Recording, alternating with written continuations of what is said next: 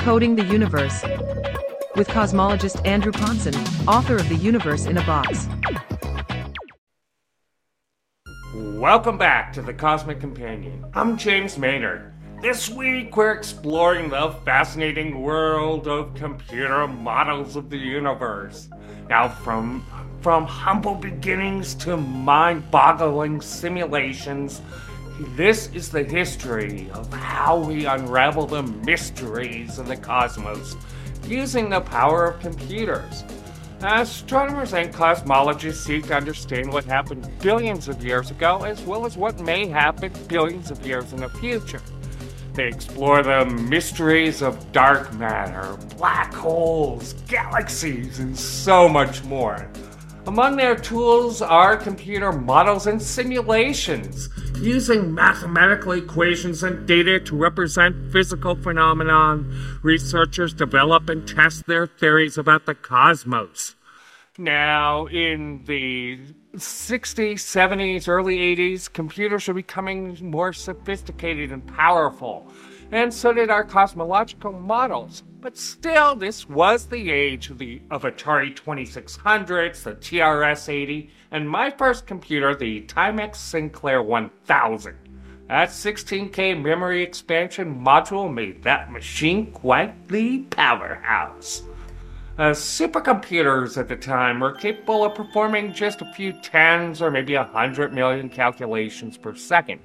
Yet researchers used these systems to simulate gravitational interactions between galaxies, letting them collide, merge, and form new structures. In the late 1990s and the 2000s, uh, computer models reached new levels of realism and complexity. They could start to account for the effects of dark matter and the newly proposed dark energy, which make up most of the mass and energy of the universe. Modern cosmological simulations are among the most ambitious scientific projects ever undertaken. Uh, the first computer model simulating the structure of a large part of the observable universe ran in 2012. Ten years later, the Thesan simulation revealed how radiation helped shape the universe in its first billion years. Cutting edge supercomputers allow us to model the entire history of the universe from the Big Bang to the present day. We're now witnessing the birth of mind bogglingly complex simulations, showing us the birth of stars, the formation of black holes, as well as the ebb and flow of cosmic filaments tying galaxies together. Next up, we talk with cosmologist Andrew Pontzen, author of The Universe in a Box. Looking deep into the universe, we see backwards in time, and the oldest light in the universe holds secrets to how everything around us will, one day, end. Meanwhile, stars, planets, and galaxies dance in an intricate ballet, occasionally giving birth to life. We are a fledgling species, just beginning to visit other worlds. We are a way for the universe to understand itself. The Cosmic Companion strives to bring the universe down to Earth, and we depend on your help to make it happen. For information on subscriptions and ways to donate to this program, please visit thecosmiccompanion.net. Thank you.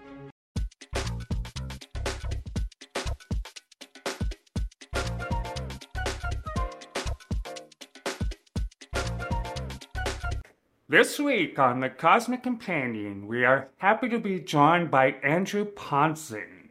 He is a professor of cosmology at University College London. He's been seen on Nova, How the Universe Works, and now the highlight of his career on The Cosmic Companion.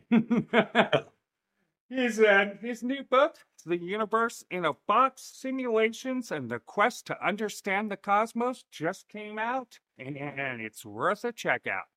Welcome to the show, Andrew. Oh, thank you for having me. Yeah. Um, so first of all, for those who may have heard the word but don't really know, can you just give us a brief introduction to cosmology and what does it help help us learn? Right, yeah. I mean, the idea of cosmology is to ask that fundamental question, which is where do we come from?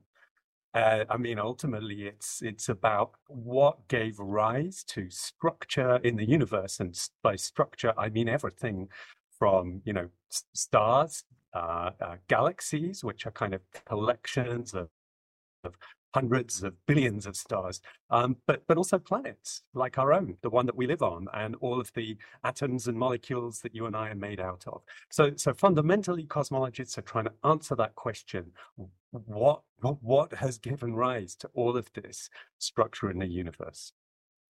Hmm. And um, give us a look, and of course, your book um, talks about coding the cosmos, mm-hmm. developing simulations, and give us a look into the basics of those simulations and how what are those what are those doing? Right. Yeah. So the the thing about the the, the cosmos is it, it's it's vast, right? I mean, I've already mentioned the hundreds hundreds of billions of stars, even in in our galaxy, but our own galaxy is just the start. There's hundreds of billions of other galaxies out there. Um, and, and even that's kind of the tip of the iceberg in some sense, because the more we've looked at the universe with telescopes and so on, the more we've come to understand that there's a lot that we don't see, as well as the stuff that we do see, there's a lot that we don't see.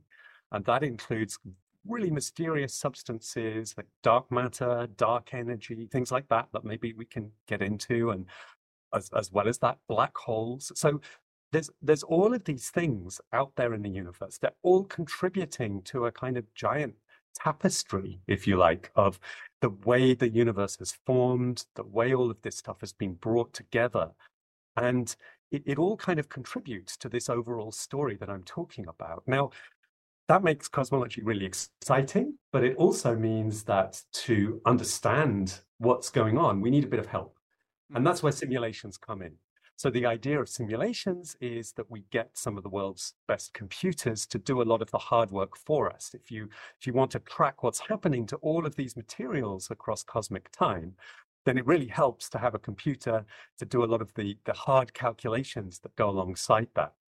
And I guess in the end, um, what they're what they're really doing is trying to piece that together and see how all of these different elements interact and come together to produce this very rich, evolving universe that that we all live in. And and so the, the book is trying to tell the story of how, how did that come about, and and that turns out to need a, a lot of human effort to get simulations like that to work. So it's about telling that story.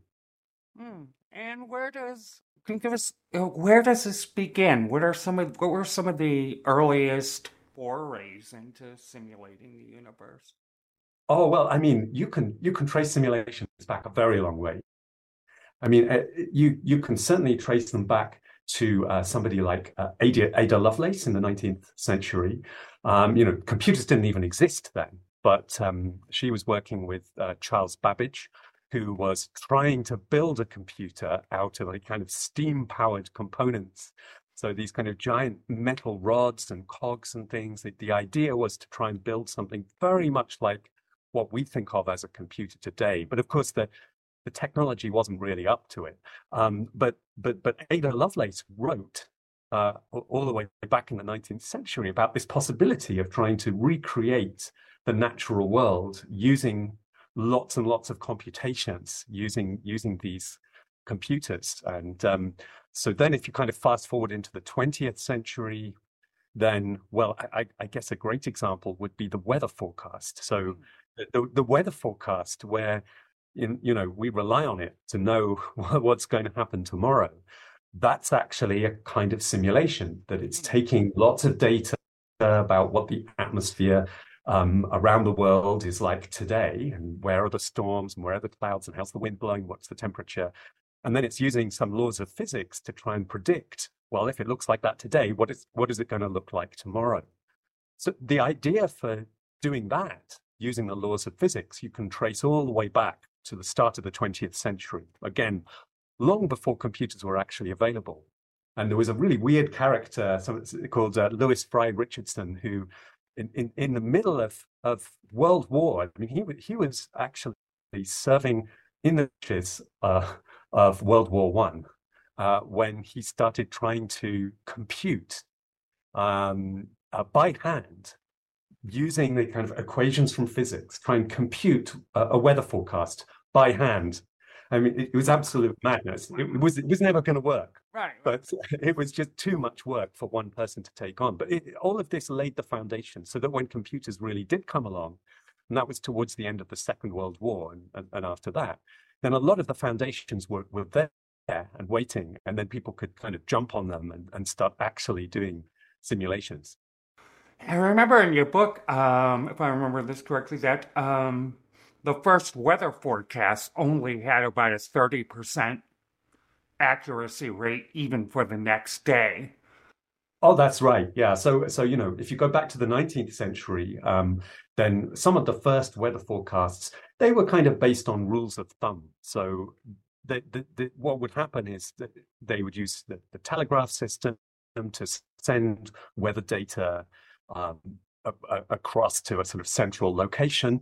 Um, this happened, for instance, at, at the uh, Smithsonian, and uh, they, they, they would gather all of this information together and then try to make a prediction about what would happen next, based essentially on prevailing winds and just the way that storms were known to track and so on. Uh, this was an incredibly hard thing to do. And so when it became possible to use computers to instead base this on the laws of physics rather than bunch of kind of best guesses, then the weather forecast accuracy really started ramping up until today. You know, I mean, we complain about it, but actually, you know, the weather forecast is remarkably accurate. Uh, it can be accurate for at least a week ahead, and uh, and that's really that's really quite something. You know, that's actually a kind of like a triumph of science hiding in plain sight. And so, and so we can take a lot of those same ideas and apply them to cosmology. Hmm. And what what discoveries have so far been made using simulations about the cosmos that really excite you? What makes you go, "Wow, that was that was wonderful study or wonderful sim"? Yeah, I, mean, it, it's hard to pick one. I mean, or, even two. I, I think you know, one of the things I would really point to is, something I mentioned earlier on dark matter and dark energy. So the, these are these mysterious extra substances that we think we need to make sense of, of, the cosmos. So originally, dark matter was an idea that came up um, in the early 20th century. It wasn't really given a lot of credence but it was just based on um, looking at galaxies and uh, looking at clusters of galaxies and seeing how things move in our universe. And in particular, if you look at, at some galaxies and see how the stars move within that galaxy, they're basically moving too fast. So if if if you imagine a car is taking a corner too fast and there's not enough friction from its tires to actually keep it on the road, it's just going to slide off the road and it's it, it's not going to end well. and when, when we when we look at the stars on, on the outskirts of galaxies, there's a similar problem. You see, we can we can measure how fast they're going, and it's way too fast for the forces that we can that, that we know are there. That the forces of gravity that we calculate should be there are um, are just not nearly enough. So that, that gave rise to this idea of dark matter, the kind of idea that some, maybe there's some extra stuff, and we call it dark matter because, well, we just we can't see it. So it's it's it's not a great name for it, to be honest. Maybe invisible matter or something like that. Um, but you know, you can see that it's a kind of well, it sounds a bit like a made-up idea. It's a kind of trying to paper over the cracks and stuff that we don't understand. Well, what simulations were able to do is take that idea and really run with it and say, okay, if the universe is full of this dark matter. And by the way, we think there's a kind of five times more of it than the ordinary matter. So there's a lot of it there. The simulations were able to take that idea, run with it, and say, what would what would the consequences be? Mm-hmm. One of the things that they came to predict was the existence of what we call now the cosmic web. So this is an expression of, of, of how galaxies themselves. So this is now on enormous scales in our universe, but Galaxies aren't just scattered at random through our universe. These giant galaxies themselves line up into an even more gigantic structure, which, which we call the, the cosmic web. And the, the, the remarkable thing is, simulations actually predicted the way that that cosmic web would form and the particular properties it would have And then over time, we've been able to actually measure that and, and, and see that it's correct. So, so that to me is one example of the way that simulations kind of that, that, that raw power to compute things has actually contributed to making a case for some real thing out there in the universe. And with this magnificent tool, what what are some of the greatest mysteries, or maybe your favorite mystery that you are investigating right now? Well, I mean, there are so many mysteries. There's more that we don't understand than than we do understand. If if I'm honest, I mean, let me take a let me take a couple. I mean, one is uh, the origin of supermassive black holes. So when we look at the centers of galaxies, we see that they have lurking there giant black holes that we call supermassive. These things are um, black in the sense that they are the, the, the force of gravity is so strong that anything that falls into them, including light, is just never going to escape ever again. So that's what a black hole is. Um, and to, to make something like that, you can imagine you need something pretty dramatic to happen. So you can make uh, a black hole, for example, at the end of the life of a star, it can, can kind of collapse in on itself and, and it creates such strong gravity that that actually makes a black hole. But when we look at the centers of galaxies, we see evidence there from the way things are moving around that there are black holes there that are millions of times more massive than a star, or perhaps in some cases even billions of times more massive than an individual star. So there's a kind of profound mystery. We have some ideas, but there's a profound mystery about how do you make black holes that are that big? And, and that is one thing that a lot of simulators are really grappling with at the moment. And I guess coupled to that, we're also looking with a lot of interest at the results coming from the James Webb Space Telescope. So this is a, a huge project that NASA uh, launched uh, when was it? It was kind of a year and a half ago now. Um, and it's been taking pictures of the very early universe, taking advantage of the fact that light takes time to travel across our universe. So if you can look at the right kind of light, you can actually take pictures of what galaxies used to look like just because the light's been traveling for, for all of that time. Um, and in doing that, James, the, the, James Webb Space Telescope is throwing up some surprises. It's it, it's throwing up some challenges to how we thought the galaxies really did form. Um, so that is another thing that people are looking at really closely and trying to work out: can we make sense of this, or is it something fundamentally new about our universe that we didn't know before? And speaking of new, and seems the last six months or so, all the news has been a, been talking about is artificial intelligence, especially generative artificial intelligence. I'd love to get your views on on how this new technology could be applied to Sims as well as the exploration of the universe. Yeah, absolutely. So I, I think one of the interesting things I found when writing this book is it slowly dawned on me that artificial intelligence is itself like a kind of simulation. I mean, it's it's it's slightly different from the simulations we've been talking about so far, in that they mainly start from laws of physics that we kind of understand reasonably well. Whereas artificial intelligence is more starting from some ideas we have about how human cognition actually works. And it's, it's that that of course is a, a, a very different field. But at the same time, you can think of artificial intelligence as a kind of and it's trying to simulate something like human thought. And as you say, you know, over the last six months, this this has really uh, uh, hit the mainstream. But actually, astronomers have been using forms of artificial intelligence for some time now. You know, at least twenty years or so, I, I, I would say. So we, we've had a bit of a head start. I think that the pace of change is taking even astronomers by surprise. But the kinds of things you can do, well, there's there's all manner of things. You can use it to help you analyze images from telescopes, for example. I mean, the, the just the quantity of information that's coming from some of our telescopes now, especially if you look at things like the Vera Rubin Observatory, which is just about to come online. It's going to be scanning the sky taking pictures every single night for 10 years. And this is going to add up to a huge amount of data, way too much for any human astronomers to really get their heads around. So um, one thing that artificial intelligence is definitely involved in is is processing these images and flagging what what's of interest here, what deserves further investigation. Uh, for for any number of reasons, maybe because it's a comet or an asteroid, and we need to follow it up to find out is is is this safe, uh, or or maybe because it's a supernova explosion that's telling us something about the distant universe. It, using artificial intelligence to flag these things up and and help humans decide, well, where, what should we spend our time looking at? Um, that's just essential at this point.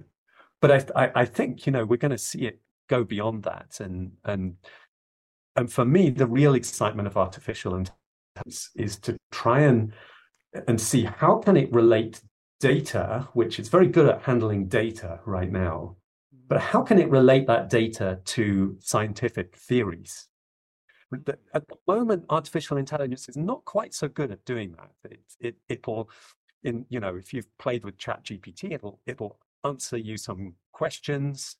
You can use it to crunch data, but those two worlds don't meet so much. And trying to get artificial intelligence to look at new data and actually kind of describe what's going on, or even make hypotheses about what's this saying scientifically um, that is something that that isn't isn't possible right now, but I think it's going to become possible. There, there are various avenues where we are looking into to how to do that.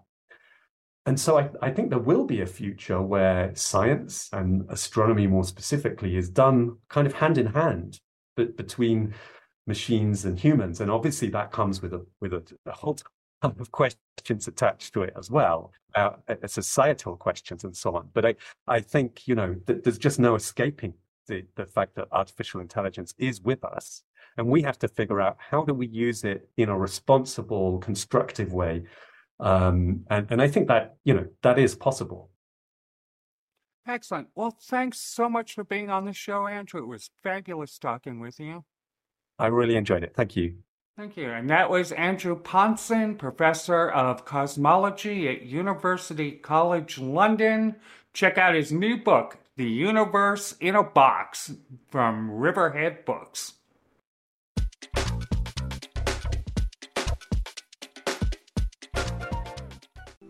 Uh, researchers are now simulating the evolution of entire universes. Yeah, you heard me right. Universes. Today, computer models are essential for understanding the universe. They help us explore its history, structure, and dynamics. They also assist in discovering new phenomena and testing new hypotheses. Thanks to generative artificial intelligence, or GenAI for short, astronomy is now entering a new era of discovery and innovation. Now, astronomy is driven by two things light and data. Usually, swarms of telescopes and instruments collect huge amounts of information from the sky every day. But sometimes that data is incomplete, noisy, or corrupted for one reason or another. Generative AI models can help reconstruct and fill in blank parts of those measurements, producing images free of obstructions or noise. Generative AI can also help astronomers find things in the sky that they may have otherwise missed or overlooked. For example, uh, the technology can help identify faint galaxies hidden in the background of photographs, or when gravity warps light from distant targets, distorting their shape. Recently, an examination of radio waves from 820 stars revealed eight sites where signals showed possible signs of an intelligent origin. These may turn out to be human made transmissions, but this shows how Gen AI might help us find life on other worlds. This technology could also discover new types of objects or, or phenomena that are theorized but have not yet been observed in the real world. Astronomers might also use these tools to simulate what they expect to see from different scenarios, as well as what a black hole might look like from different angles or distances. Gen AI is not only a powerful tool for astronomy, but also a creative one.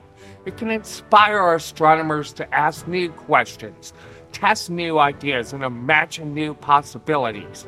Can also help communicate astronomy to the public in a far more engaging and accessible way. For example, GenAI can create new artworks or animations based on astronomical data, such as this reimagining of an image of the Whirlpool galaxy we recently released. Computer models are not perfect and they have their limitations and uncertainties, but they are constantly improving and evolving just like the universe itself. Generative AI and computer modeling is changing astronomy as we know it. These technologies are opening new windows to the cosmos, making astronomy more fun and exciting than ever before.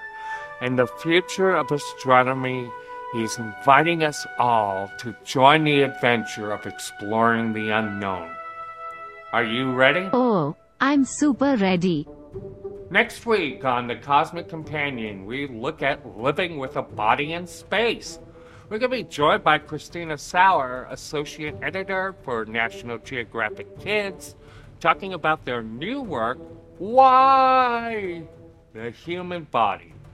If you enjoyed this episode of The Cosmic Companion, head on over to thecosmiccompanion.com or .net and sign up for our newsletter sending every episode of this show to your email inbox. Tell a friend about the show, share, follow, comment all over your corner of the universe. Don't let me stop you. Clear skies.